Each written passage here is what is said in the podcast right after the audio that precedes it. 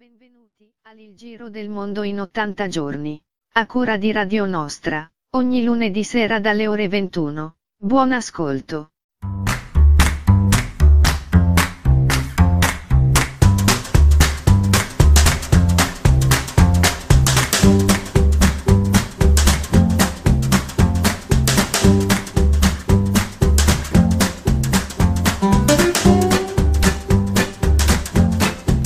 Eccoci qua nuovamente, ottava puntata del Giro del Mondo in ottanta giorni, terza serie, oggi è proprio un disastro.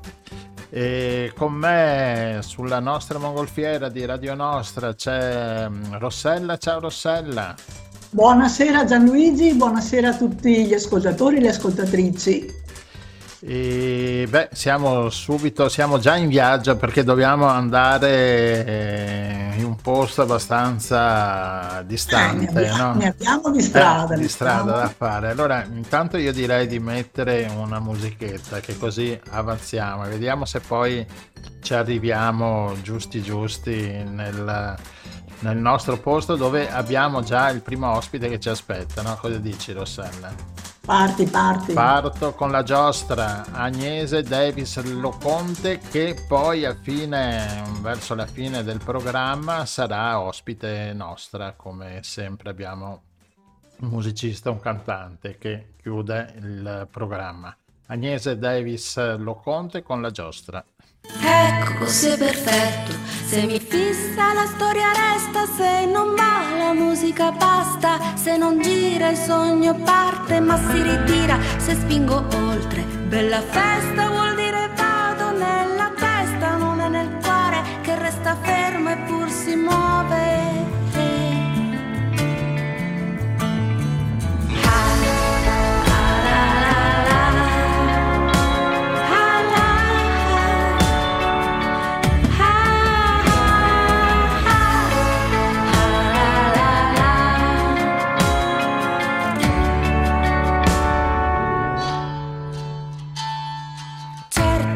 Perfetto nel cielo, curve di colore, nuvole fisse come le ore, brucia la terra ma sposto il sole.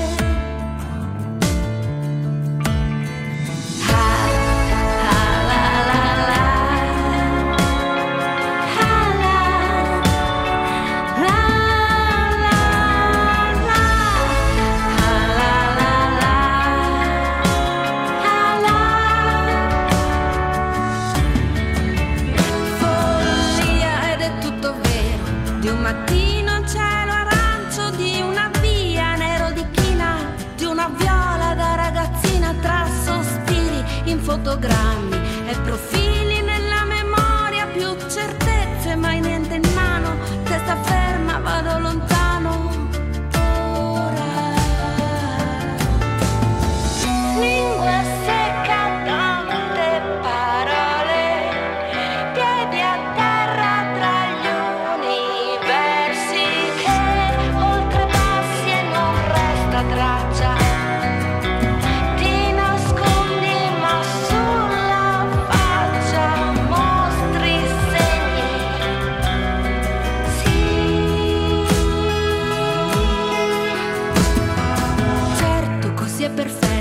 Cielo curve di colore, nuvole fisse come le ore, brucia la terra ma sposto il sole.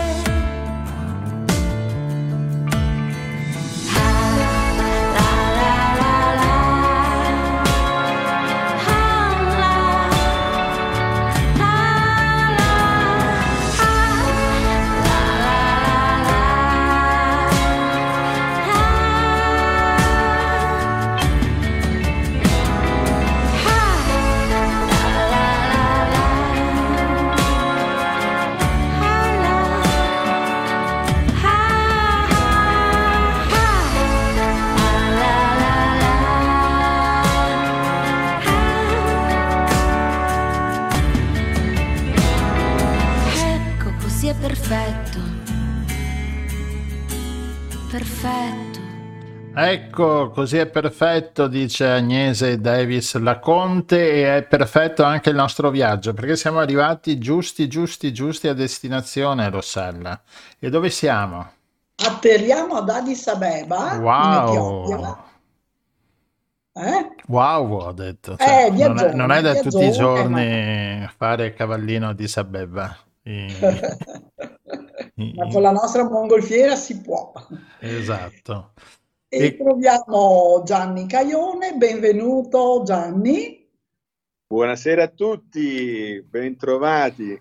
Ciao Gianni. E Caione si trova ad Addis Abeba perché da qualche anno insegna in una scuola statale italiana. Cosa? Una scuola statale italiana ad Addis Abeba?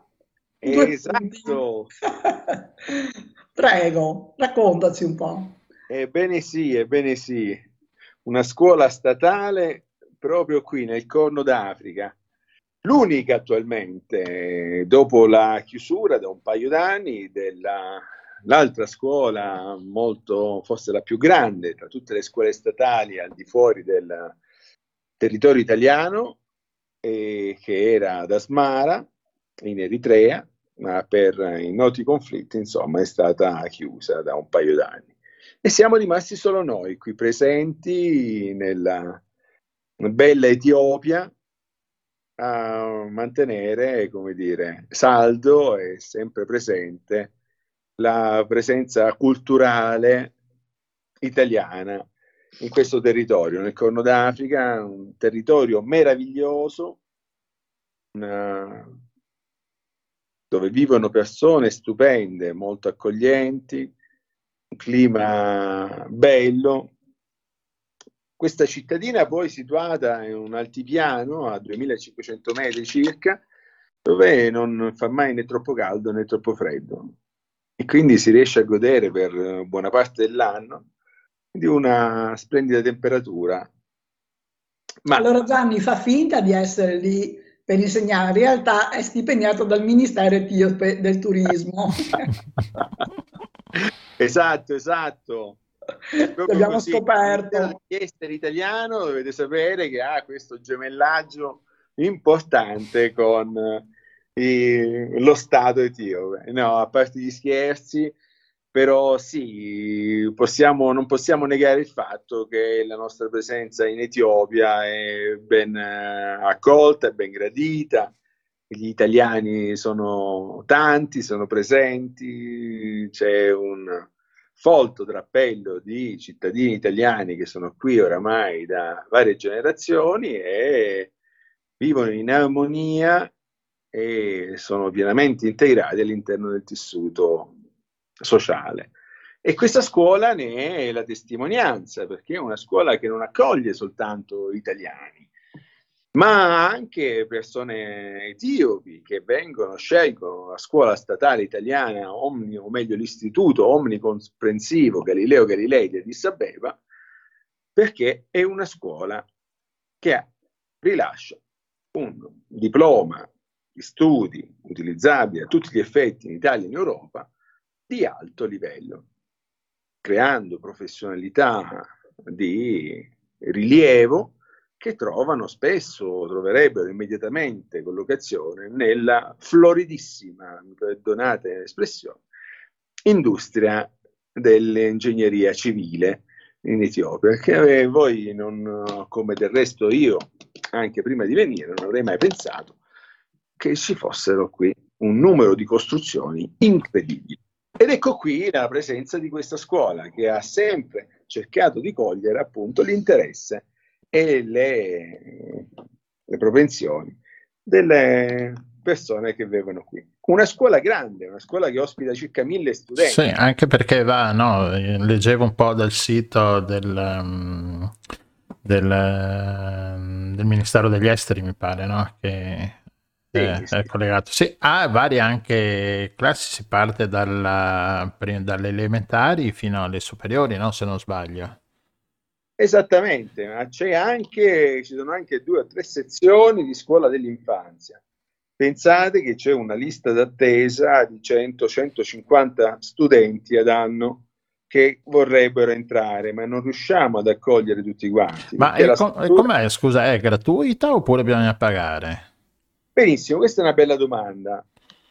La retta è la retta italiana, insomma, per giunto ah. volontaria, mm. è molto bassa e dovete pensare che è anche addirittura inferiore a quelle che sono le rette delle scuole statali etiope. Quindi, come dire, il governo etiope, il Ministero dell'Educazione ci riconosce anche questa grande capacità di offrire un servizio ottimo, di alto livello e per giunta a prezzi molto bassi, no? Gli studenti sono tanti, i genitori spesso si vedono generazioni di famiglie, no? Dall'infanzia alle scuole superiori che, eh, come dire, riescono ad andare nella stessa scuola, che per noi, insomma, in Italia è un po', è un po' strano. Vedere i fratelli di diciotto anni che vanno a prendere il fratellino alle scuole medie e poi aspettano il fratellino alle scuole elementari e tutti insieme tornano a casa. E questo sì, è molto carino, tutti insieme con il taxi tornano a casa. Sono molto simpatiche queste, queste, queste cose, queste tradizioni. Devo dire che il tutto funziona benissimo, perché c'è un drappello di cinquanta docenti che sono, come voi ben sapete, personale distaccato presso il Ministero dell'Istruzione e inviato presso queste strutture, e tutti quanti noi come corpo docenti, come funzionari, facciamo parte di questo che il Ministero oramai ha deciso di eh, individuato come diplomazia culturale, no? Con le sue istituti di cultura, le proprie scuole italiane, i propri corsi nelle varie, nelle varie sedi estere. Qui ci sono circa cinquanta docenti, quindi del Ministero degli Affari Esteri, un D S G A, una D S G A giunta molto brava, molto attiva, e una dirigente scolastica, dottoressa Pasqualoni, che noi salutiamo, che dirige egregiamente, possiamo dire, con grande intelligenza, questa macchina che non è per niente semplice. Come... Quindi siete cinquanta eh, insegnanti italiani, cinquanta tutti italiani? Italiani, esatto, tra distribuiti tra la scuola dell'infanzia e le scuole superiori, e sì, un dirigente amministrativo dei servizi generali amministrativi e un dirigente scolastico. Poi ci sono sicuramente, c'è un po' di, del personale di locale che fa il proprio lavoro e crea un'ottima rete al personale amministrativo, ad altre persone che lavorano appunto come personale A T A, che quello è locale, prettamente locale. E devo dire che si lavora in grande armonia, in grande vicinanza, e si lavora anche tanto, contrariamente, non che nelle scuole italiane non si lavori tanto, ma qui vi posso assicurare che si lavora tantissimo. Non l'avrei mai pensato, e non è una lamentela certo, anzi è un punto d'orgoglio che possiamo qua tutti quanti noi italiani, insomma, metterci sulla la stellina sul petto, perché è una scuola che produce tanto. E soprattutto, ecco, una nota che voglio riconoscere a tutto il personale della scuola, ma anche qua al personale dell'ambasciata. Come voi saprete, dalle cronache, qualche anno fa è iniziata una guerra civile, e lo scorso anno esattamente in questo periodo la maggior parte delle organizzazioni internazionali hanno lasciato il paese per poi tornare qui dopo un po' di mesi. Tante scuole, tutte le scuole anzi internazionali hanno chiuso, la maggior parte delle ambasciate, tranne, e lo dico con grande orgoglio, la nostra scuola, la scuola italiana statale Galileo Galilei è rimasta aperta, non ha chiuso i battenti, ha continuato ad accogliere i propri studenti e le loro famiglie, e tutti i docenti sono rimasti qui saldamente. Quindi è rimasto un presidio anche di, di democrazia, no? Di, di scambio. Assolutamente. Di... Assolutamente. Noi vogliamo dirlo, eh, lo, ci tengo, ecco qua a sottolinearlo, siamo, ci sentiamo vicini al paese, al, alla popolazione, alle loro problematiche, e quindi abbiamo deciso di non abbandonare questo paese che ci ospita, meraviglioso, in un momento difficile. E devo dire che la risposta di vicinanza è arrivata immediatamente dal governo, sono state diverse le, come dire, le manifestazioni di stima e di apprezzamento, anche il nostro ambasciatore, Sua Eccellenza Agostino Paese, ambasciatore d'Italia ad Addis Abeba, che ha, c'è stato sempre molto vicino. Momenti che, come potete immaginare, non sono semplici, sono sempre momenti, come dire, dove l'allarme è dietro l'angolo, anzi è costante, ancora siamo in una situazione un po' allarmistica, se vogliamo, però ecco qua, c'è stata una grande, grande collaborazione tra l'ambasciata, la scuola, le autorità locali, e questo ci Quindi, fa... insomma, questa scuola è una realtà importante anche per la società, diciamo, di Addis Abeba, non solo per i ragazzi che la frequentano, ecco. Assolutamente sì, è una delle scuole, forse la scuola internazionale più antica presente qui in Etiopia, ad Addis Abeba, è un punto di riferimento per la comunità etiope. La maggior parte degli studenti sono etiopi, quindi potremmo dire anche che è una scuola di cooperazione, perché ha una grande ricadita sul territorio, ed è quindi una scuola ben vista, molto ben accolta, ben accettata, non è vista come un presidio di stranieri che sono qui presenti, anzi. Eh, senti Gianni, c'è qualcosa? Ah scusa, vai vai. Le, le lezioni come avvengono? In italiano oppure nelle lingue del paese? No, le lezioni, come tutte, in tutte le scuole italiane statali all'estero, sono in italiano, rigorosamente in italiano, e si segue il curriculum italiano completo.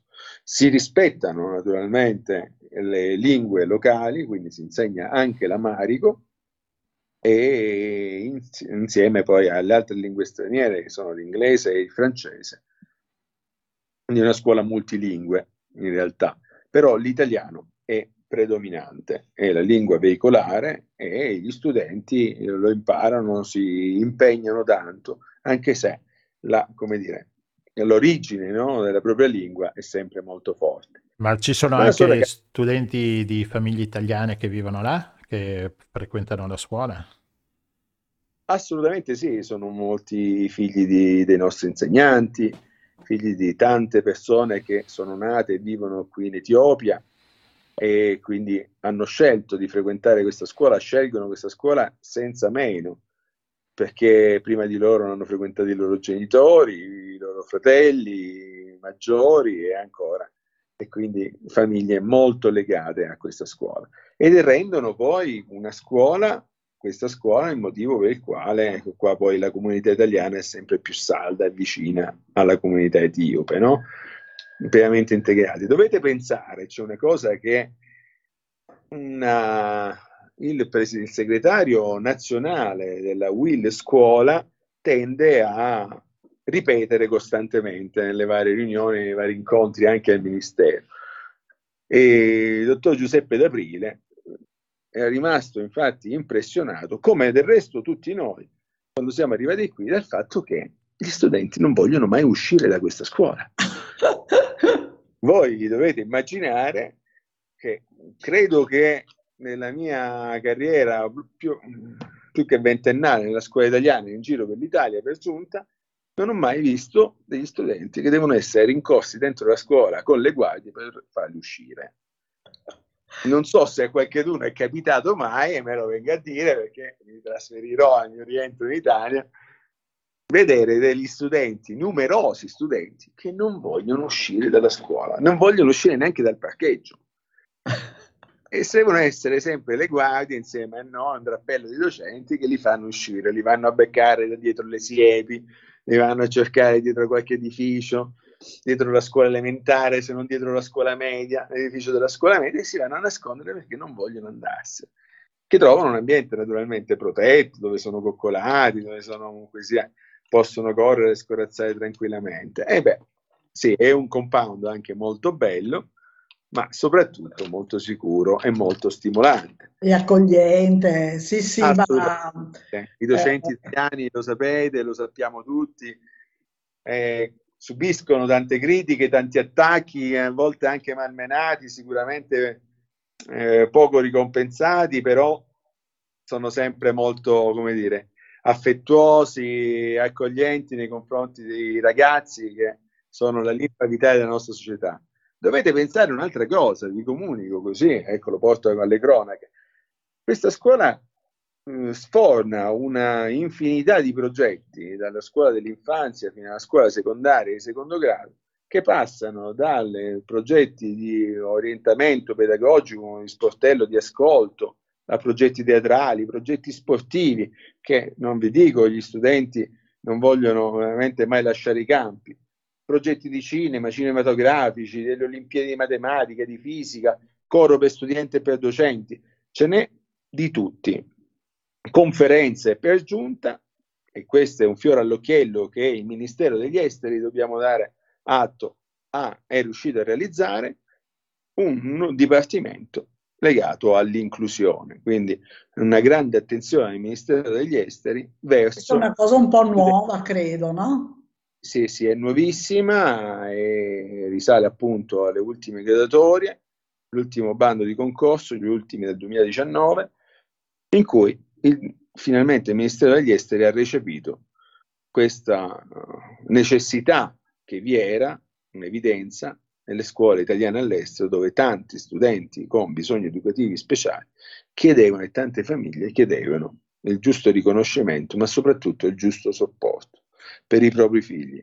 E infatti abbiamo studenti di sostegno specializzati che arrivano in Italia, e, e sempre maggiore è il numero di studenti con disabilità italiani e non, che chiedono di iscriversi in questa scuola, perché, come lo possiamo dire, l'Italia è in testa sulla questione della pedagogia speciale, dell'inclusione, dell'integrazione, non soltanto dell'accoglienza degli immigrati, ma proprio su un discorso di cultura, di accettazione, di riconoscimento. Questo va detto e sottolineato, sì, eh, sì, lo diamo per scontato, no? Lo diamo per scontato, è un contesto che viviamo, lo facciamo con il cuore, lo facciamo con professionalità, stiamo, ci impegniamo, ma non lo diciamo. E invece, ecco, va riconosciuto sia il Ministero degli Esteri che la grande vision di aprire verso i più bisognosi, le necessità e il diritto di tutti, quindi consentendo e garantendo il diritto di tutti, ma anche appunto di docenti molto in gamba che affrontano le varie difficoltà. Sì. Senti Gianni, apriamo un po' così la, la, la visuale, parlaci un po' di questa città, che è una capitale anche, credo, abbastanza popolata, no? Beh sì, popolazione numerosissima, siamo a più di sei milioni di abitanti, una città molto estesa, una città che si ha un dislivello di tre quattrocento metri e per giunta tre quattro cinque gradi di escursione tra un punto e l'altro. E, e questo insomma già la dice lunga. Una e si città, trova e si trova molto in alto comunque. Si trova a duemilacinquecento metri, quindi spazia tra il duemilaquattro e il duemilasette. È una città che la visione del nuovo primo ministro è stata rivoluzionata, ci sono parchi che vengono inaugurati costantemente, biblioteche, nuovi spazi liberi, piazze, e ogni angolo c'è un palazzo in costruzione. In Italia potremmo dire che c'è uno studio di avvocati e qui invece abbiamo un palazzo in costruzione. Devo dire sì, non è per niente un popolo che sta a guardare o che aspetta che arrivi qualcuno per dargli una mano, bensì sono un popolo di lavoratori. Si lavora giorno e notte per costruire palazzi, per costruire servizi, per offrire quello che è giusto offrire a questa popolazione. Quindi una C'è città una... molto in rapido sviluppo, no? Possiamo dire. E, assolutamente. Considerate che qui questa è la sede delle Nazioni Unite, è sede dell'Unione Europea, della più di centosessanta ambasciate sono accreditate. E quindi è anche molto piacevole poi a un certo punto confrontarsi con persone che vengono da tutte le parti del mondo. Certo. Ed è una, un bello, sì, è una bella opportunità per noi italiani che storicamente siamo presenti qui nel Corno d'Africa, ai tempi appunto del periodo coloniale, ma che siamo rimasti particolarmente vicini a questo, a questo Stato, a questa popolazione. È un paese però, così accogliente, ecco, molto bello. Ci, ecco, appunto, ci dicevi che però accanto a questa capitale così in rapidissimo sviluppo e anche molto moderna, insomma, eh, ci sono aree ancora con popolazioni che vivono eh, molto più vicine alla natura, ecco, possiamo dire. Assolutamente. È per questo che invitiamo i nostri ascoltatori a venire a visitare l'Etiopia, un paese ricco di cultura, dove è stato ritrovato il primo ominide, no? Lussi, e sono qui presenti delle chiese rupestri. Lalibela è una delle località in cui ci sono queste chiese scavate nella roccia, molto antiche, molto affascinanti, e nonché la Valle dell'Omo, la stessa Axum, no? Un territorio bellissimo, molto antico, ma la Valle dell'Omo è un'altra attrazione importante, che appunto una zona desertica, una foresta desertica in cui vivono numerosissime popolazioni che mantengono le proprie tradizioni, sia a livello delle proprie abitazioni, delle proprie capanne, sia a livello proprio di cultura, abbigliamento, stile di vita. E è molto molto affascinante. Le tribù dei Musi o le tribù degli Amer, e invito tutti ad andare a vedere queste popolazioni. Ci sono National Geographic, ci ha fatto vedere delle immagini meravigliose, e peccato che non abbiamo la possibilità di trasmettere dei video, delle foto. Ci sono dei momenti veramente piacevoli nello scambiare, ecco, appunto, nel capire come popolazioni, che persone altamente oramai modernizzate, ma mantengono le proprie tradizioni e vivono nel proprio contesto rurale, urbano, che urbano rurale dovremmo dire, sì, assolutamente. E questo è molto molto bello. Oltre a questo c'è un'altra località che dà molto interessante, che è la zona della Dancalia, delle depressioni in cui il terreno è sotto il livello del mare e ci sono queste eruzioni vulcaniche che danno a questo territorio colori, immagini e sensazioni completamente diverse, paesaggi lunari. Quindi non sempre sono visitabili perché c'è un po' di instabilità in questo periodo a livello geopolitico, ma sono delle presenze.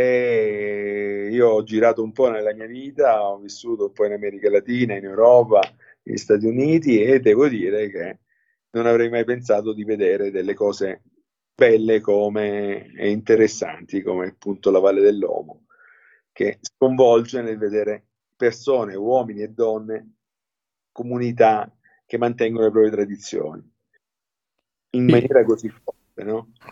I periodi per venire, scartate giugno, luglio, agosto, e andate tutti gli altri mesi, giusto? Vi aspettiamo in tutti gli altri mesi, da ottobre a maggio siete tutti benvenuti. Passate dalla scuola italiana di Addis Abeba, che vi accoglierà sempre con un ottimo caffè appena e dite, appena che, e dite che vi manda Radio Nostra. E dite che vi manda Radio Nostra, la quale radio è, sarà la gemella della radio della scuola italiana, che a seguito anche di questa trasmissione e dietro anche l'idea e la propulsione della nostra dirigente, dottoressa Pasqualoni, è in via, in fase di, di nascita. Bene. E noi faremo senz'altro, certo, un gemellaggio, naturalmente. Assolutamente, certo. Sì, assolutamente sì, anzi vi ringraziamo, ringraziamo a Radio Nostra per queste suggestioni, per le tante buone idee, per l'incentivo a fare di più e per questa vicinanza con, con l'Italia, che c'è molto cara, la sentiamo sempre molto vicina, e, e non eh, dimentichiamo mai le nostre tradizioni e la nostra cultura, anzi, sempre viva e forte, e tendiamo in tutti i modi e, di trasmetterla ai nostri studenti e alla popolazione che c'è a fianco. In fin dei conti, considerate che la maggior parte dei nostri studenti tendono poi a venire in Italia a studiare. Quindi molti vanno a Brescia, che è l'università dove l'università dedica due borse di studio complete ah. ai nostri studenti, dedicate ai nostri studenti, alla LUISS, la stessa LUISS di Roma, No, no, quest'anno ho offerto altre due borse di studio completamente gratuite per degli studenti, e poi Perugia con l'Università per gli Stranieri in ospita Dante, ma la stessa Siena, la Toscana, con le sue meravigliose università, Roma. Quindi i nostri studenti sono molto affascinati, attratti da Roma, dall'Italia, quindi Radio Nostra sarà anche per loro un'ispirazione. Per, perfetto. Eh, conoscere meglio il nostro paese. Bene, Gianni, grazie, grazie per questo excursus su Addis Abeba e dintorni, e niente, dai, magari ci risentiamo altre, quando hai notizie belle chiamaci pure che ti mettiamo in onda quando vuoi. Va bene, grazie. Va a bene, voi. Grazie. Ciao a tutti i colleghi che ti stanno ascoltando. Grazie per l'accoglienza, grazie a tutti voi che ci ascoltate. Un saluto da Addis Abeba, siamo due ore avanti in questo momento. E quindi sono le ventitré e trenta, beh dai, vabbè, ancora fattibile. La mattina, assolutamente sì. Sì. La mattina a che ora suona la campanella? Fa la campanella alle otto come ah, in Italia. Oh. Quindi non ci sono scuse. Assolutamente sì, ma questo è un popolo che si sveglia presto la mattina, quindi alle cinque... Dovreste già le strade piene di gente. Ah, ah, ecco. Okay. Noi vi aspettiamo a braccia aperte. Allora. Bene, grazie. A presto, grazie Gianni. Ciao, ciao, ciao ragazzi. Ciao. Ciao, ciao Gianluigi, ciao Rossella, un abbraccio fortissimo.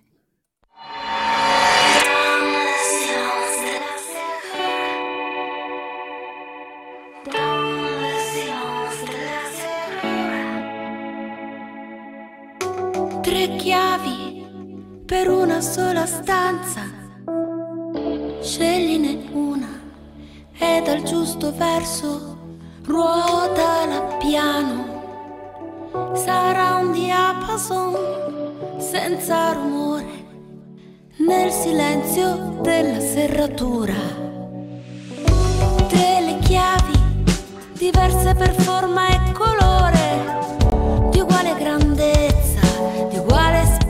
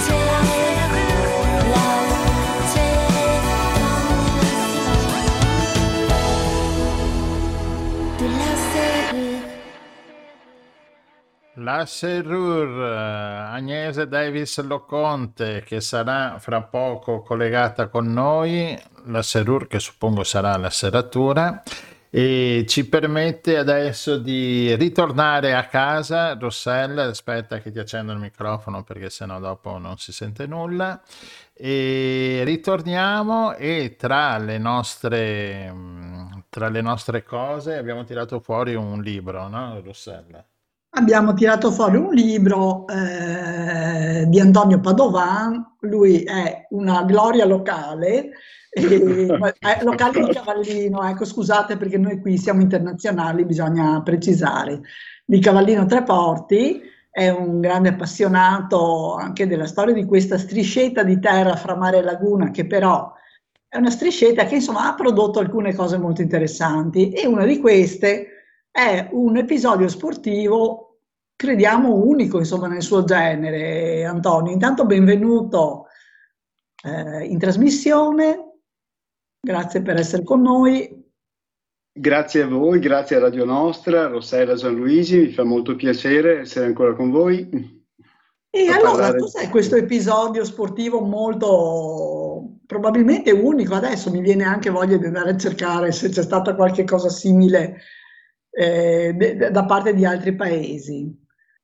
Ma sì, appunto come, come si diceva, l'episodio è la partecipazione alle Olimpiadi di Helsinki del millenovecentocinquantadue di due equipaggi del, del canottaggio, un otto con e un quattro con, eh, formati completamente da abitanti di, di Treporti e Cavallino, direi in questo caso, ecco perché Come, come dicevo, dieci erano di Treporti e, e due di Cavallino, in base più o meno ecco, a, a quelli che sono i confini che, si, che, si, così, che si considerano di solito. È un, sicuramente è stato appunto un evento eh, beh, mo, molto importante per i protagonisti, perché io purtroppo ecco, dopo settanta anni di questi protagonisti Eh, sono con noi soltanto in due, diciamo, ecco, Savino Cimarosto che ha ottantanove anni e, e Otello Ballarin che in realtà non è andato, che ne ha un po' qualcuno di meno perché era un ragazzino nel cinquantadue, aveva tredici anni e non è andato in realtà a Helsinki, è stato il timoniere del quattro con e nelle gare di qualificazione che si sono svolte a Padova, sul Bassanello di Padova. E, insomma, aveva tredici anni e la federazione non lo ha mandato in, in Finlandia e al suo posto ha, diciamo, così ha fatto fare il, da timoniere alla... al timoniere della seconda squadra classificata, che era il Sebino di Lovere. Tanto per dire, il Sebino di Lovere eh, era campione europeo in quell'anno, dell'anno prece- in carica, dell'anno in, carica, in precedente quindi, e questo quattro condi di, di, di Cavallino Treporti, insomma, è riuscito a, a vincere contro questo. Sì, qui la storia in realtà... E, boh, è molto bella e anche, anche sì, epica sicuramente, ecco, non so se, poss- se vogliamo dedicarci un po' a questo. Sì, volevo prima, siccome non tutti quelli che ci ascoltano eh, sono sportivi e tra l'altro di specialità che purtroppo non sono così comuni come, non so, il calcio o il basket, no? Allora parliamo di canottieri e di canoisti, sono due cose diverse?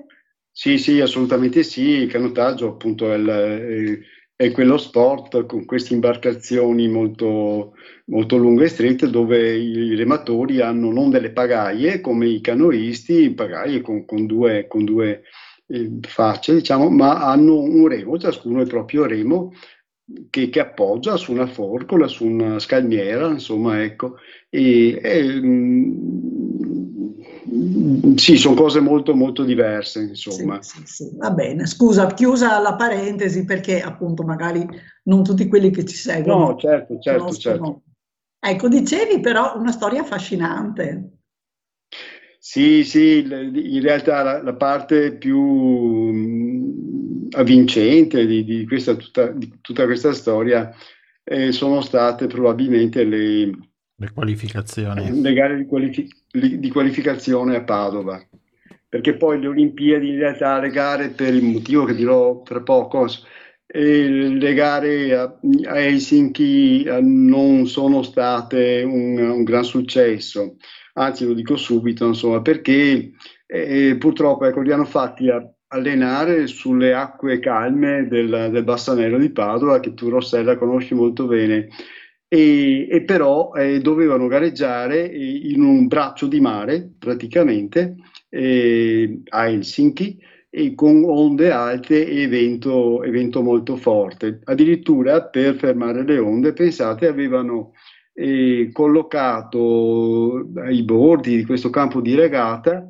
Del, di galleggianti fatti di tronchi d'albero, insomma, che dovevano in qualche modo fermare le onde, e insomma era, era, sì, è era stato un fallimento del... quello è stato un anno, il primo anno. Di solito nelle Olimpiadi, specie a canottaggio, venivano fatte nei laghi o nei fiumi, insomma in acque tranquille. Quello è stato il primo anno che avevano pensato di provare a farlo in mare aperto, ma è stato un disastro, perché non solo la squadra nostra, insomma, è stato sfalsato tutto, sì. tutta, sì, tutta sì. la gara. Sì, sì, infatti molte del... tanto per dire, l'Inghilterra, che nelle Olimpiadi precedenti a Londra aveva, aveva vinto diverse gare, come anche l'Italia d'altra parte, e anche l'Inghilterra eh, non, non conquistò nessun titolo a Helsinki, la Danimarca lo stesso, che era una delle nazioni che, che di solito ecco, si metteva in luce. È stato un po' un fallimento, diciamo, molto, ecco, se non generale, ecco, di, di diverse di quelle nazioni che primeggiavano nel, nel campo del canottaggio. E insomma, ecco, e quindi è stato un errore proprio, diciamo, organizzativo anche. Certo. E, ecco, ne, nelle interviste, che in questo il libro raccoglie, come avete visto, le interviste a... a quattro appunto di questi protagonisti: Savino Cimarosto, Otello Ballarin, e Tarquinio Angiolin e Abbondio Smerghetto. E, e qualcuno di questi a un certo punto dice: eh, ma non so perché ci hanno fatto allenare sulle acque del Bassanello, dove che non si muovono nemmeno se c'è un tornado, e, e sapendo, sapendo che noi poi dovevamo gareggiare nelle acque del mare, insomma, quindi con, con onde venti. Vabbè, in più hanno addirittura ecco, cambiato le imbarcazioni. Quando sono arrivati a Helsinki si sono trovati delle barche nuove. Che, eh, questo direi... è drammatico per chiunque. Insomma, cioè, no? è, sì, come, sì. È come correre con delle scarpe nuove. Sì, sì, ma con remi nuovi, con tutto nuovo, quindi eh, non avendo il tempo di, di, di impratichirsi, naturalmente, di conoscere questo materiale, insomma. E, e quindi ecco poi la, eh, anche per pochissimo, se vogliamo, ecco, eh, non si, hanno superato so, soltanto una prima, una prima gara dei recuperi, e poi si sono fermate tutte e due. Il quattro ne ha fatti due, ecco, nei recuperi, l'otto soltanto, soltanto una. E sì, stavo dicendo di queste qualificazioni che sono state vincenti, perché Eh, soprattutto per il quattro, a dire il vero, ecco, il, il, anzi eh, più breve è la storia dell'otto, che raccontiamo per prima.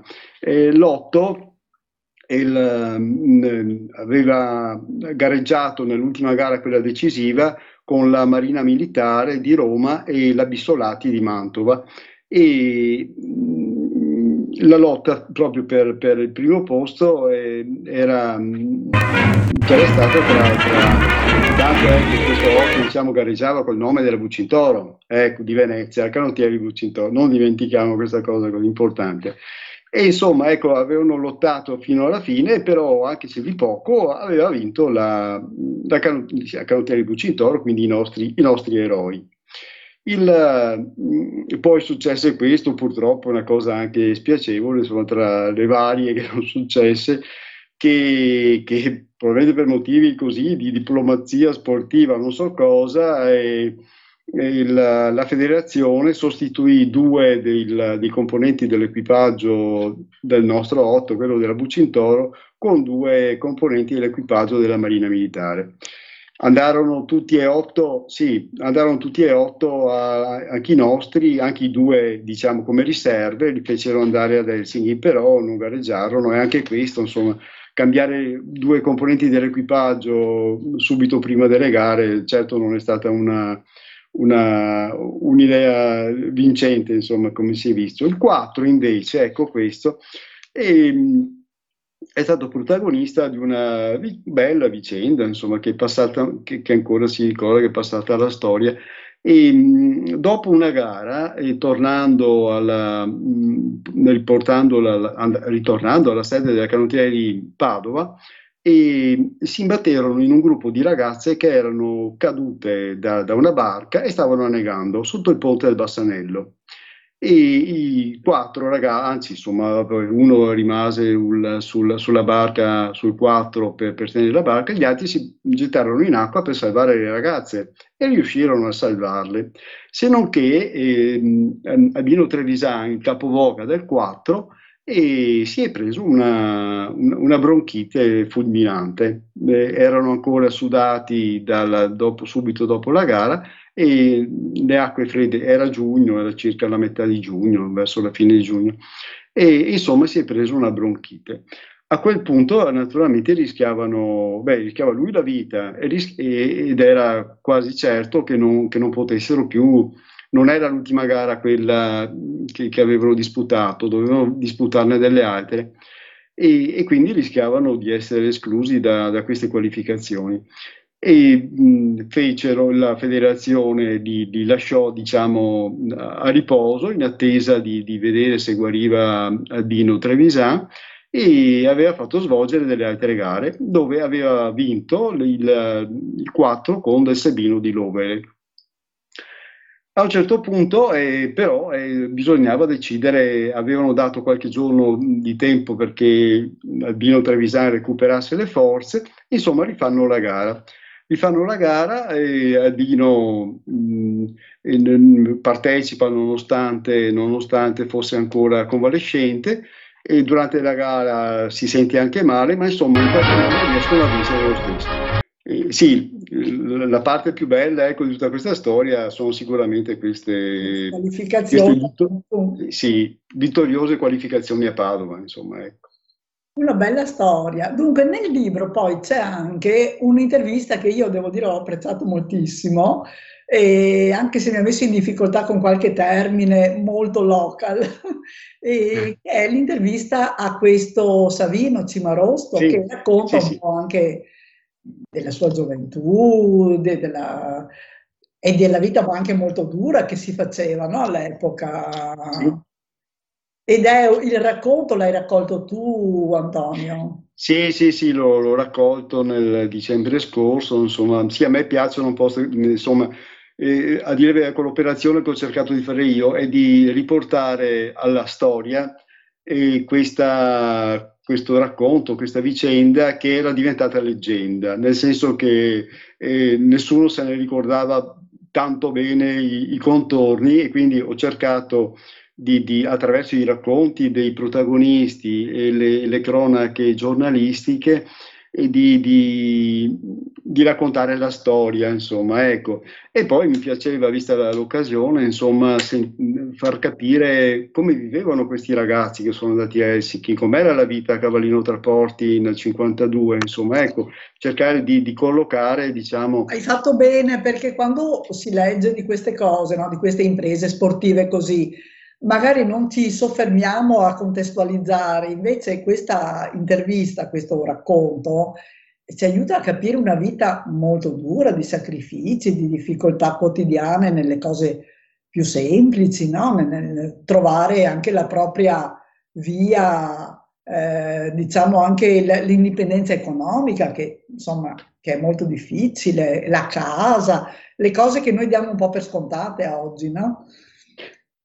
Sì, sì, indubbiamente il racconto di, di Savino uh, si va oltre naturalmente la, la, la, diciamo, la storia. Lui racconta come si è fatto la casa, come ha, ha, così ha fatto crescere la, la, la, la sua famiglia, insomma, ha migliorato le condizioni di vita, ed è credo una cosa comune a, a molti, ecco, del litorale, mi piaceva, ecco, questa cosa, ed è secondo me, ecco, è, è, quell'intervista è molto significativa per capire anche come mai dodici Infatti. ragazzi di Cavallino Treporti sono andati.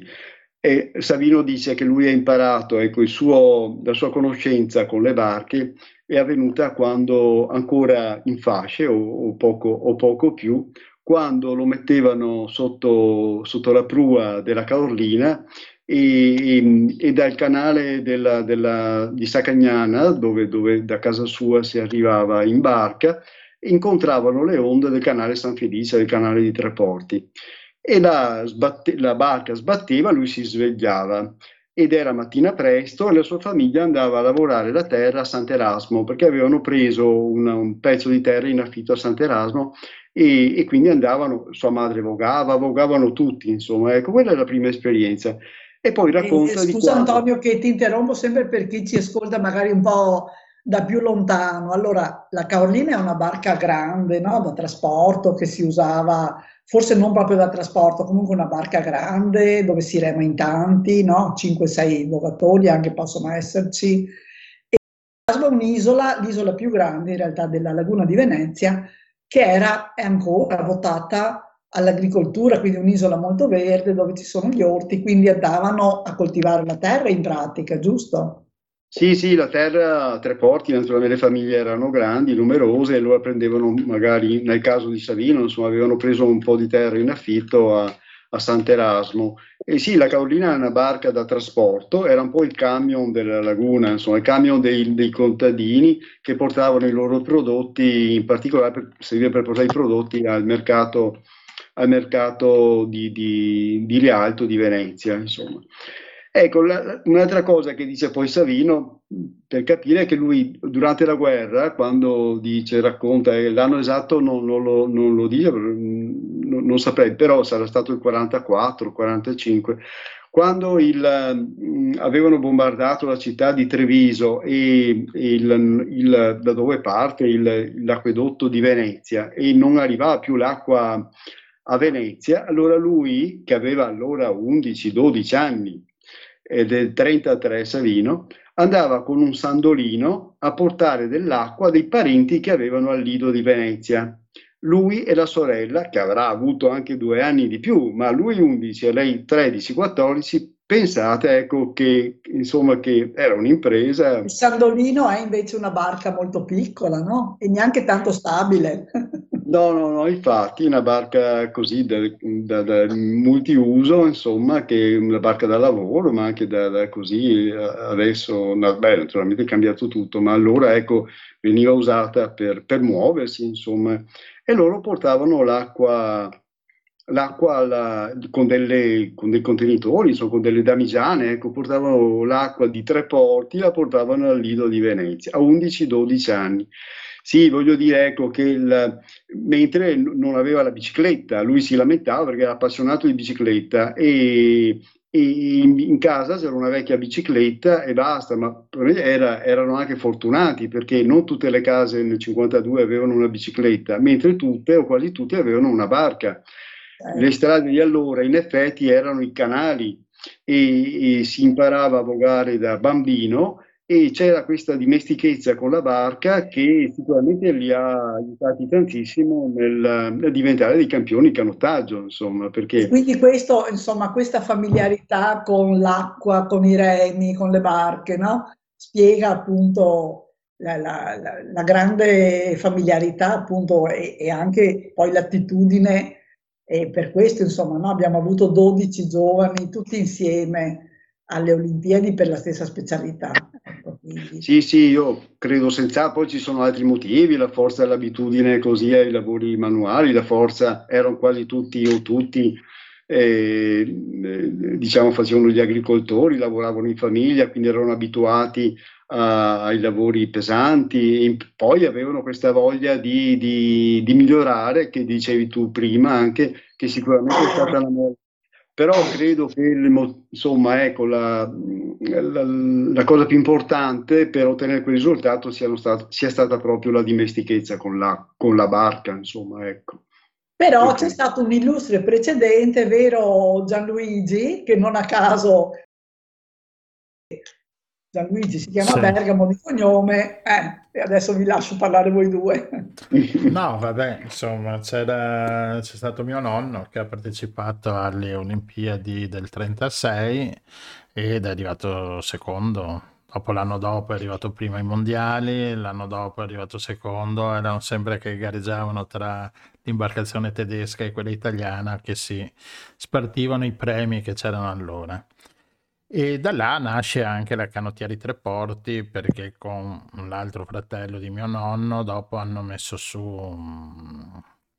si hanno messo su questa società, perché anche mio nonno correva a corso con la Bucintoro e anche con la Querini. Dopo c'erano varie fasi e è stata una terra di questa qua di, di vogatori, a insaputa forse dei, dei, dei vogatori stessi, ma qua erano tutti forti, cioè remavano con... mi raccontava anche a me Cimarosto, Savino, che facevano gli allenamenti e il Bruno Costantini, mi pare l'allenatore, gli diceva dai che vi offro le bistecche, e in un lampo arrivavano a Chioggia, dove là dopo mangiavano le bistecche, gli offrivano le bistecche perché a quell'epoca era difficile mangiare, andavano e tornavano indietro, insomma facevano gli allenamenti così. Mi ricordo anche mio nonno una volta che era a corso in Svizzera mi raccontava che il ristorante aveva preparato, cioè erano ristorante loro che venivano da Treporti con, con, con pantaloni, scarpe che, che neanche si sognavano, vedevano tutti gli altri tutti ben vestiti, perché il canottaggio all'epoca era anche una cosa d'élite negli anni, nei primi millenovecento. Era uno sport d'élite dove le grandi famiglie gareggiavano, specie in Inghilterra, nel nord Europa. E quindi vedersi arrivare questi, questi campagnoli, tra virgolette, ma che però erano forti. Insomma, mi raccontava che il cameriere aveva preparato le tavole col pane, nel giro di trenta secondi il pane era già finito, il il cameriere tornava e diceva ma come il pane non c'è più, e via che ha rimesso il pane, perché non erano abituati a queste tavole imbandite. Sì sì, insomma, e quindi c'è tradizione appunto a Cavallino Treporti di, di, di, di queste di gare che dopo, no Antonio, dopo di loro nasce nel sessanta anche Berton con la canoa e dopo arriviamo con Daniele Scarpa alle Olimpiadi di, di Atlanta, da Barcellona, e con gli ori che poi ha vinto Daniele. Sì, sì, certamente Daniele ha, ha, insomma, la, le, le vittorie sue del, del, suo, del suo compagno sono, sono state straordinarie. L'Italia non, prima di allora non è che avesse eh, raccolto risultati così importanti nella canoa, insomma era proprio, è stato un exploit, una, una, un qualcosa che, che poi in realtà non si è neanche più ripetuto, almeno io non conosco bene la storia, ecco, della canoa, però non è che risultati così importanti non... E in questo vorrei ricordare che abbiamo, abbiamo attualmente due giovani atleti azzurri, esatto, della canoa, che sono Riccardo Baldan, che ha ventuno anni, fa parte della nazionale di, di canoa, e Linda Lazzarini, che ha diciotto anni. E, e quindi promettono, speriamo bene, che possano sì, sì, andare alle prossime Olimpiadi e che, che possano tenere, diciamo, portare, tenere alto il nome di, di Cavallino Treporti.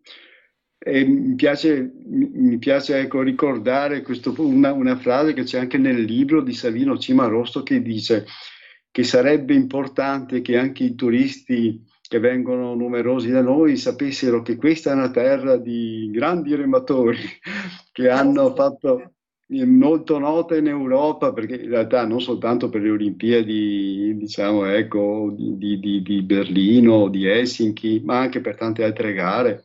I nostri andavano, andavano a Lucerna in Svizzera, che dove eh si sì, facevano i campionati, poi c'erano appunto i campionati europei, sì, insomma, cioè, sì, sì, ne facevano tante, ecco, gare, quindi erano erano famosi, naturalmente non, erano, non, non gareggiavano col nome di Cavallino Treporti, gareggiavano col nome di, di, di, di Venezia, sì. Quindi Bucintoro, Perini, insomma, quindi ecco, però ecco, c'è, sì, insomma, una terra di campioni, sì, quel momento, gli anni cinquanta, sessanta sono stati, ecco, straordinari. Adesso poi, non, poi c'è stato Daniele Scarpa, però diciamo, ecco, non ci sono più stati... Eh, tutti quei campioni, insomma. Ma eh, penso anche che ci sia stato un po' di declino del canottaggio uh, a livello di interessamento, cosa che negli ultimi anni sembra invece che stia tornando, perché insomma io vedevo i filmati dell'epoca, c'era una marea di pubblico che ha assiepato lungo le, le rive dei canali e all'arrivo che Che, che, che guardava, insomma, queste gare, insomma, c'era, c'era tantissima gente che seguiva, i giornali lo stesso, prime pagine su, su, su, sulla cronaca sportiva, prime pagine sul canottaggio, cosa che adesso lo trovi su un rettangolino forse all'ultima pagina. Quindi eh, una volta secondo me c'era un movimento grosso sul canottaggio, cosa che è sparita. No, no, indubbiamente sì, tanto per dirti, ecco, nel, nel libro eh, do le indicazioni, ma eh, era, sono video eh, abbastanza noti. In, in YouTube ci sono due brevi eh, filmati, uno del cinquanta, uno del cinquantuno, in cui, eh, re, proprio relativo al canottaggio, a due gare compiute eh, a Brindisi per i campionati del mare del cinquanta, in cui, pensate, questa sì è una cosa altrettanto, secondo me, importante, clamorosa. E dunque vinse una, una, un otto eh, formato di, di tutti, eh, non tutti veramente, erano un otto dell'Acquerini, di cui facevano parte... Eh, quattro di tre o tre mi pare di Lio Piccolo, eh, tre di Treporti e due di Venezia, e quindi un, insomma Venezia, Cavallino, tre, Lio Piccolo, Treporti. E chi è arrivato secondo? È arrivato secondo il Treporti. Terzo, pensa che era appena era nata l'anno prima, nel quarantanove, la canottiera di Treporti. Terzo è arrivato, non so bene se la Roma o il Napoli o il Palermo, ma pensate, cioè è, una, è nelle Iole a otto, allora è una cosa sì, incredibile, sì, incredibile. Sì. Cioè... Allora, sempre per chi ci ascolta e non abita qui vicino, Treporti, Lio Piccolo e Cavallino sono tre frazioni di un piccolo comune che si chiama Cavallino Treporti, che include tutte queste frazioni, ce n'è anche qualche altra.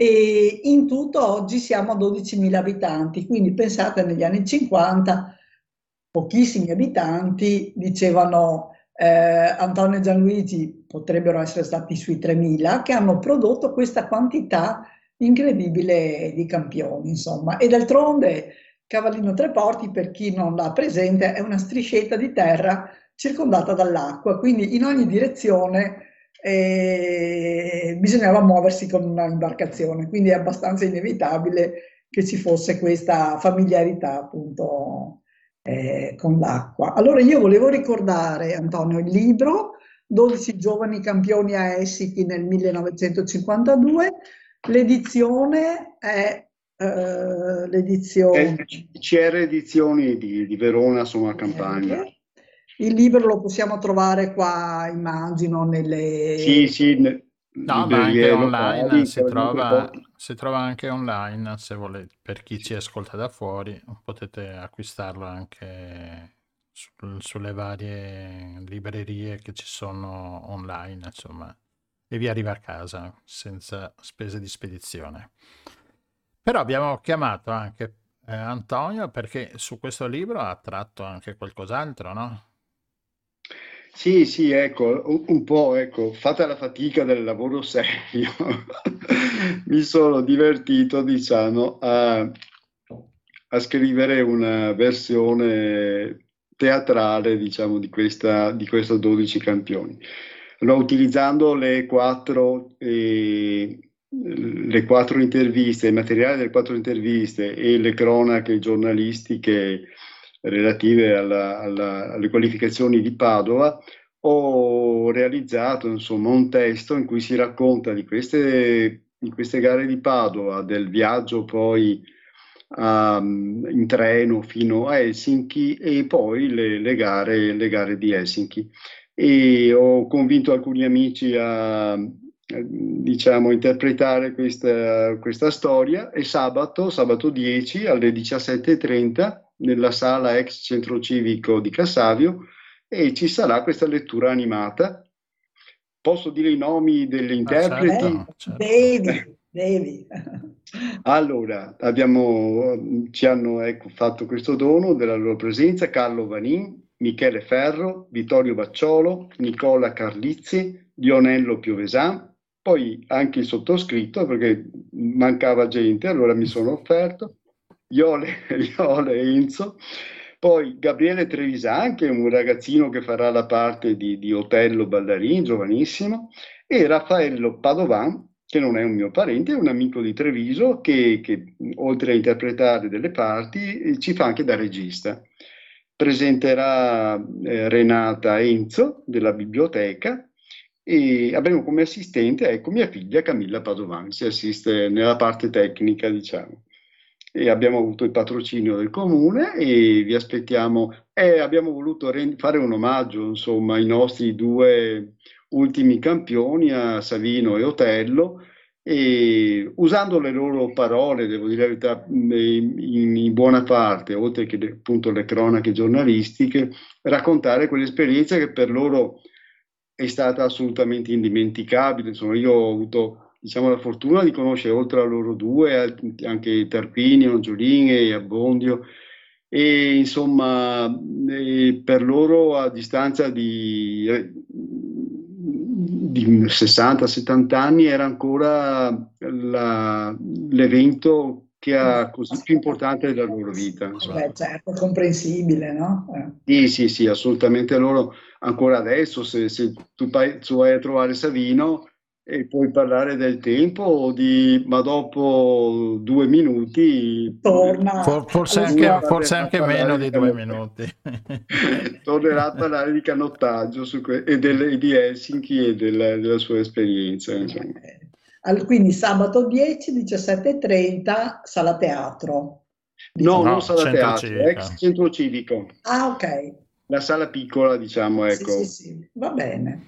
Ecco, no, volevo aggiungere saranno che saranno presenti Savino e Otello, insomma. Tra le cose belle di questo libro c'è una, veramente una scelta di fotografie, molte dell'epoca, abbastanza anche commoventi, secondo me, nel senso che ci riportano a tempi in cui insomma la vita era un po' meno morbida di oggi. Ecco, eh, sì, sì, sicuramente.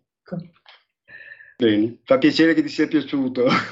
Certo, e beh, insomma, ecco, aggiungiamo che di Antonio Padovan ci sono altri libri che parlano di Cavallino e quello che veramente io ho trovato molto affascinante è, è la storia di Cavallino, ricordami il titolo esatto Antonio, quello di... Eh, Giovanni Matteo Alberti, il, ah, cioè l'isola, la storia dell'isola del Cavallino e sue coltivazioni. E le sue coltivazioni. Ah, ma quello magari sì. Faremo un'altra serata e parleremo di quel libro. Sì, là. Molto volentieri. Molto volentieri. Si merita perché tra l'altro ha una storia anche avventurosa la, la, la nascita di questo racconto. Bene, sì, certo. Antonio, grazie mille. grazie mille e ci vediamo sabato noi. Va bene. Ci vediamo sabato. Noi, ciao, noi lo ciao. Grazie mille, grazie a voi. Ciao. Buona serata. Ciao.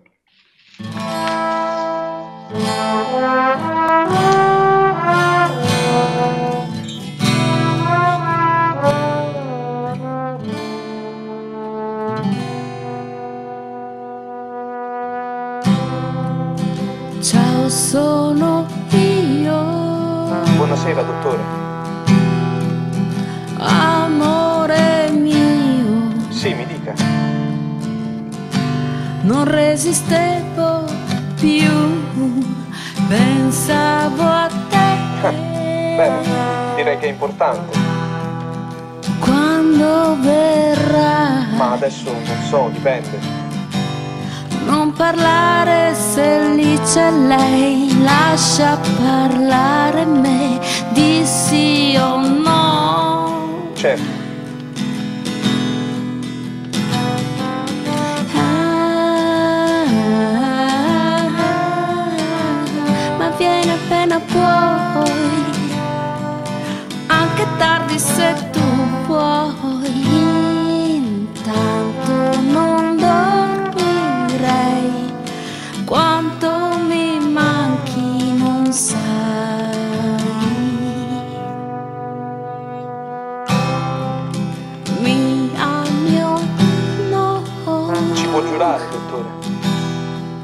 io di più. No, non credo. Ma lei adesso dov'è? Vicino a te? Sì, sì, senz'altro. Mm, no, ho sciolto tutti i capelli giù e ho il profumo che mi hai dato tu. No, sì.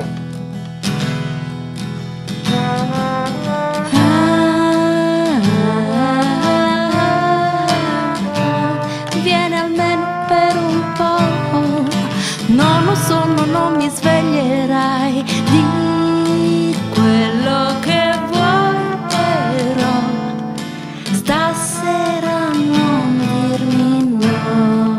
Vabbè, se è proprio necessario vengo. Adesso chiudo, non vorrei fare sospettire lei. Amore, io sono qui e potrei anche morire. No, no, stia tranquilla. Adesso farò un salto da lei.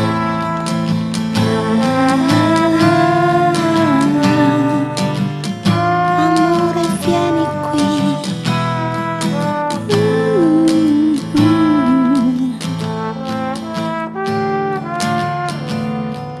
Sì, arrivo un attimo. Buonasera,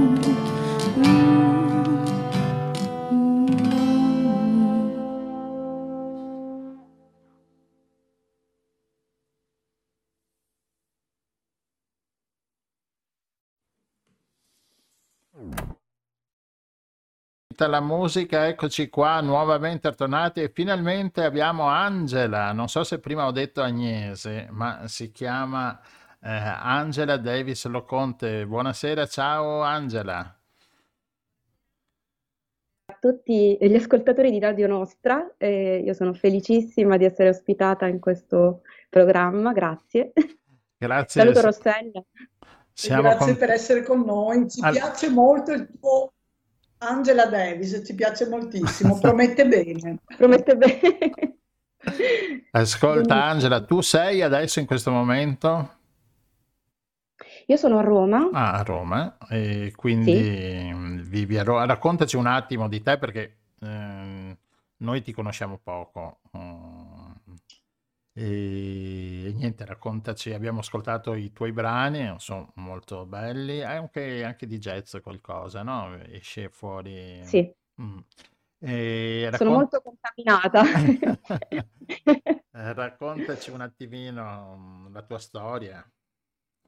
Eh, la mia storia ehm, vabbè, comincia in Puglia. Io sono nata in Puglia, in, a Cerignola. Mm, dove ci sono le olive. E, sì, c'è anche, è anche il paese di, di Vittorio, di Zingarelli, hanno fatto lì la, la cavalleria rusticana, quindi insomma tante cose, tanta roba.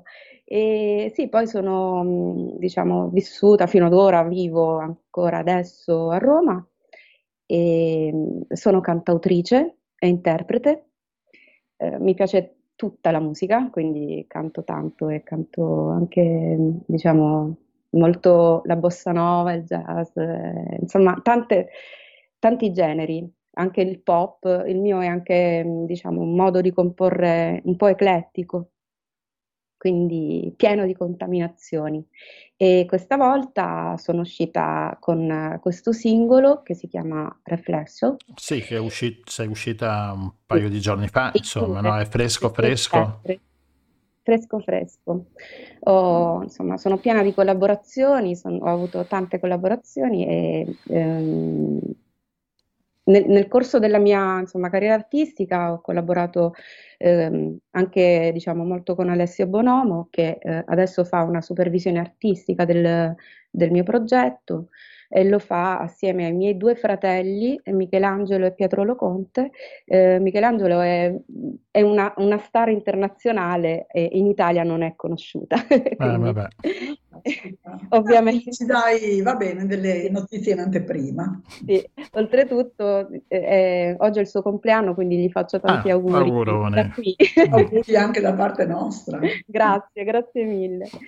E, e diciamo che eh, questo singolo è eh, proprio un, un singolo che fa parte di un grosso progetto discografico in cui appunto le collaborazioni sono tante, tra cui anche quella di Ferruccio Spinetti eh, degli Avion Travel, eh, eh, Mimì Ciaramella, quindi ho diciamo due terzi degli Avion Travel nel ah, mio progetto. Ma ascolta, questo mescolare un po', abbiamo ascoltato prima il, il brano eh, Le Serrure, no? Sì. Hai questo, sì. No, dove mescoli un po' di italiano e un po' di, di, di francese. Di francese e, sì. E sul prossimo brano che mettiamo, che è l'ultimo disco, Reflexo, la mescoli anche un po' di portoghese, un po' di italiano. Questa tua, uh, non so, caratteristica di inserire un po' di lingue durante, su, su, su, sulla canzone? Deriva dal fatto che, da, deriva da un omaggio che voglio fare a diversi generi musicali che mi sono stati, eh, diciamo, molto cari nel corso della vita, e la musica francese e, e tutto il Brasile, e tutta la musica brasiliana che ancora canto.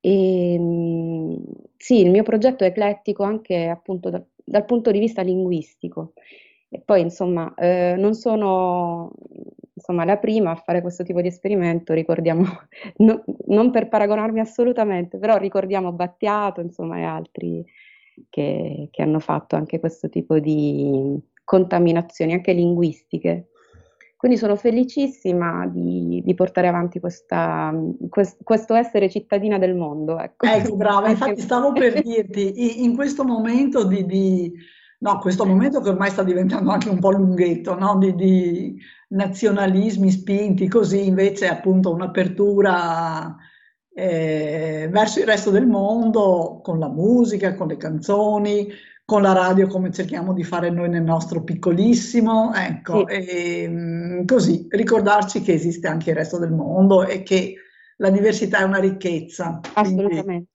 assolutamente. Quindi. Io sono molto filo Moren, quindi da questo punto di vista.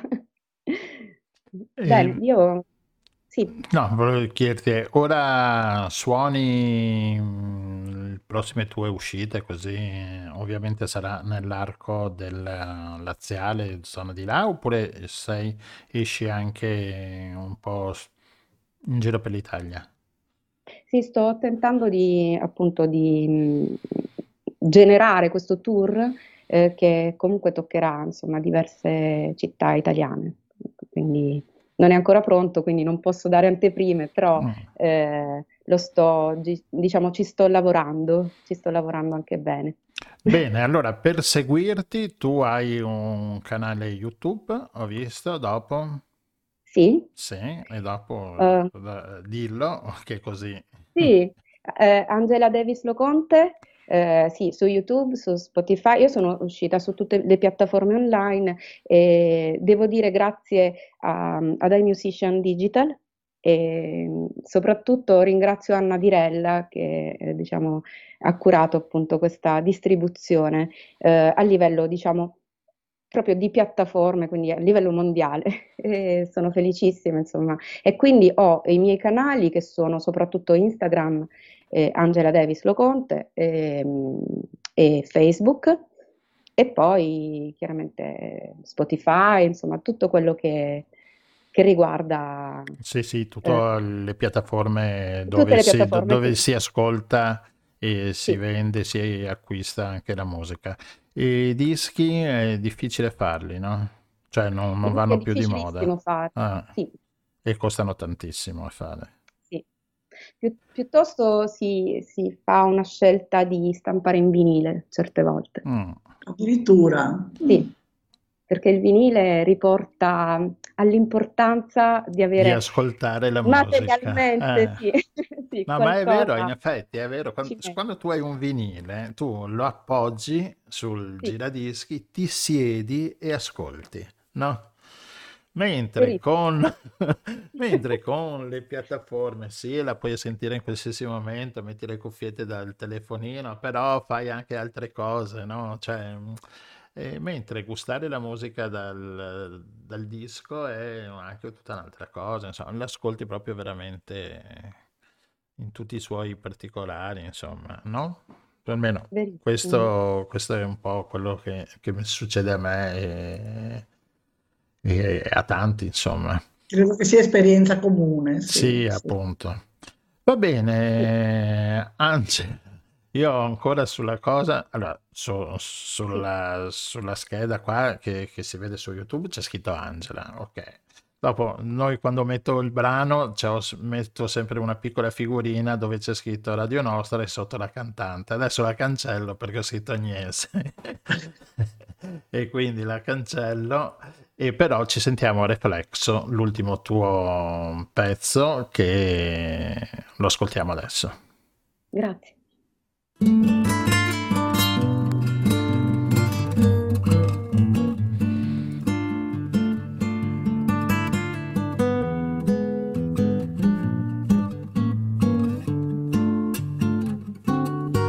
E che il vento ha smosso sogni mentre il verso del tuo ego ora un'altra direzione, senza sosta rovistare tra ragioni, la ragione di un leggero smarrimento da quel solco che hai scavato sul tuo tempo.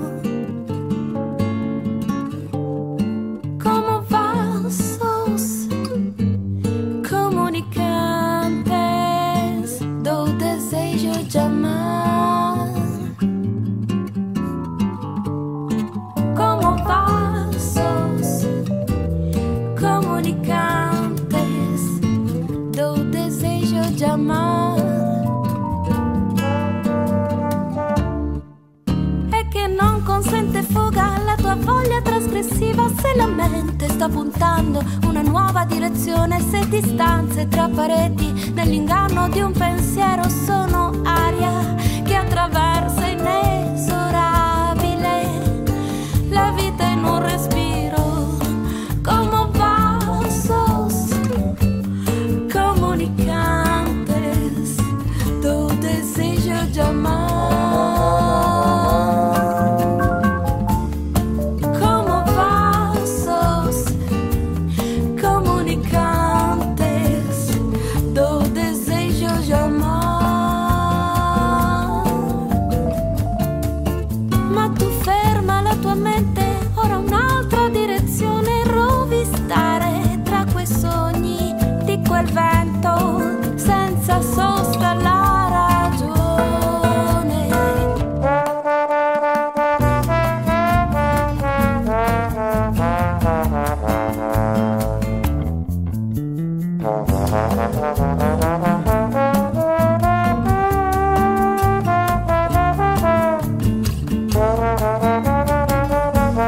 amar.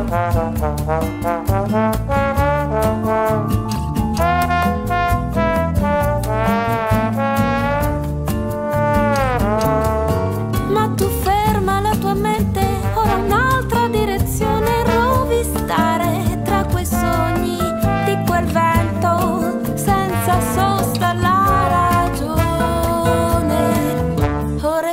Da agua è un espejo da vida que transporta de nuestros corazones como vasos comunicantes do desejo de amar.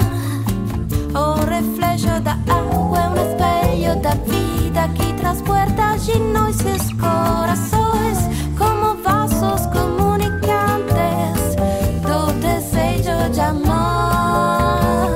Do desejo de amar, do desejo de amar. Eccoci qua, Reflexo di Angela Davis Loconte, abbiamo ascoltato, è presente con noi Angela, eccoti qua. E... Bello, bello, atmosfera appunto brasiliana, il brano. E usi tanto il trombone, usi tanto, adoperi tanto il trombone come, come strumento così solista. L'ho sentito anche sulle altre, su, sulle altre canzoni. Il Sì, trombone che diciamo chi è, è Luciano Pischetola, giusto? sì, Boh. giusto. Mm. E bello, insomma, eh, viene da, ria- da riascoltarlo più volte e dico a tutti riascoltatelo più volte, insomma, anche sulle piattaforme mh, digitali liquide, come si dice, no? Adesso è una musica liquida. Sì. Io, mh, diciamo, questo brano eh, l'ho fatto per un motivo, perché appunto sembrava, mh, sembrava giusto in- in- nel pieno di un cambiamento, eh, diciamo, non, non riportare alla luce situazioni che magari non stai vivendo più e quindi che ti condizionano in un certo senso eh, questo viaggio, questo cambiamento. E, e ho utilizzato la Saudade proprio perché eh, mi sembrava lo stile giusto per, ehm, per accompagnare questo tipo di, di idea, ehm, di idea di eh, partecipare a questa festa della vita senza eh, diciamo, lasciarsi troppo andare ai ricordi e quindi rimanendo in contatto con se stessi. Era questa la mia Ma idea. dai. Beh, insomma, c'è, ci si sente, eh, è riuscito, insomma, è un bel prodotto, un, un bel brano, bella musica. Io ascolto sempre prima la musica e poi i testi, non so se, se faccio bene, ma comunque... Benissimo. Quello che in effetti io i brani, le canzoni, prima di impararle ce ne vogliono, eh, perché ascolto prima la musica. Eh, bella, complimenti, aspettiamo il prossimo allora, la la Speriamo, prossima sì. uscita, il Speriamo prossimo presto perché brano. diciamo Ad- che il a- progetto vorrei, vorrei tanto farlo uscire in primavera. mm. Quindi, Bene, ma abbiamo il tuo Agnese, capo stampa, che, che- che ci Agnese avvisa, Ermacora. eh, eh, Ermacora, che ci avviserà sicuramente. Anzi, chiedigli poi, più volte lo- gli ho chiesto se faceva l'intervista, ma non vuole, non vuole partecipare. Vabbè, eh, tenterò ancora di, di- di chiamarla.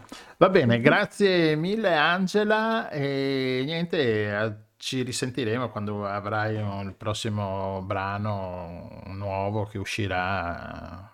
Ti chiameremo sicuramente. E in bocca al lupo per tutto. crepi il lupo, anzi, viva il lupo, Viva il viva, lupo. viva sempre. Ciao Ciao, Angela, alla grazie. destra. Ciao. Grazie a voi, grazie a tutti. Arrivederci.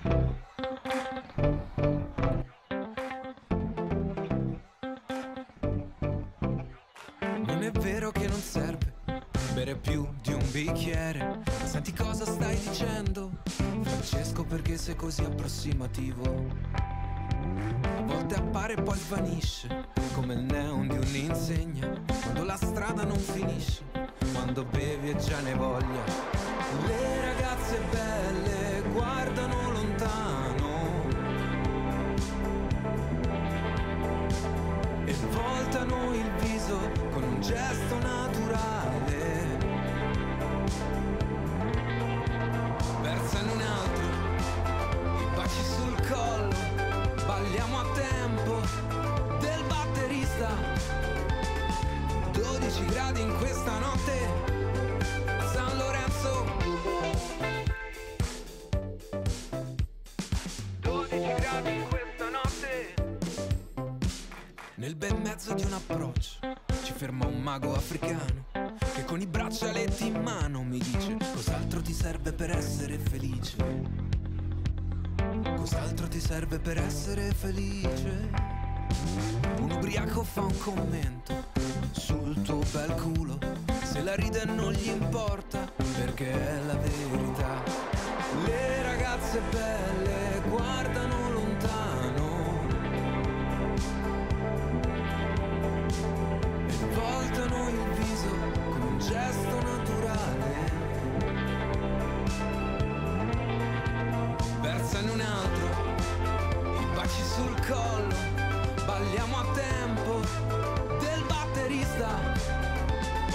Dodici gradi in questa notte a San Lorenzo. Dodici gradi in questa notte. Le ragazze belle guardano lontano e voltano il viso con un gesto naturale. Mi stringi forte, i baci sul collo, balliamo a tempo del batterista.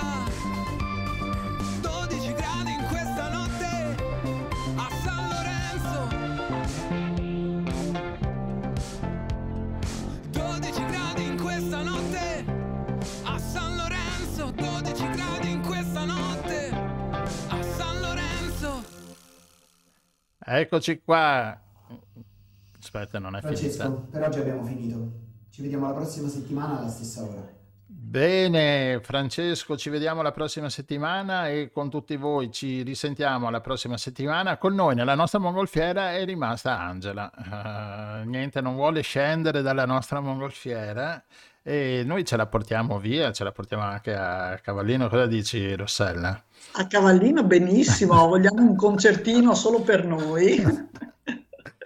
No, Angela, appunto abbiamo tenuto Angela perché ovviamente non solo il frutto de- del lavoro non è solo suo, ma ci sono anche i collaboratori, i musicisti, no Angela? Verissimo.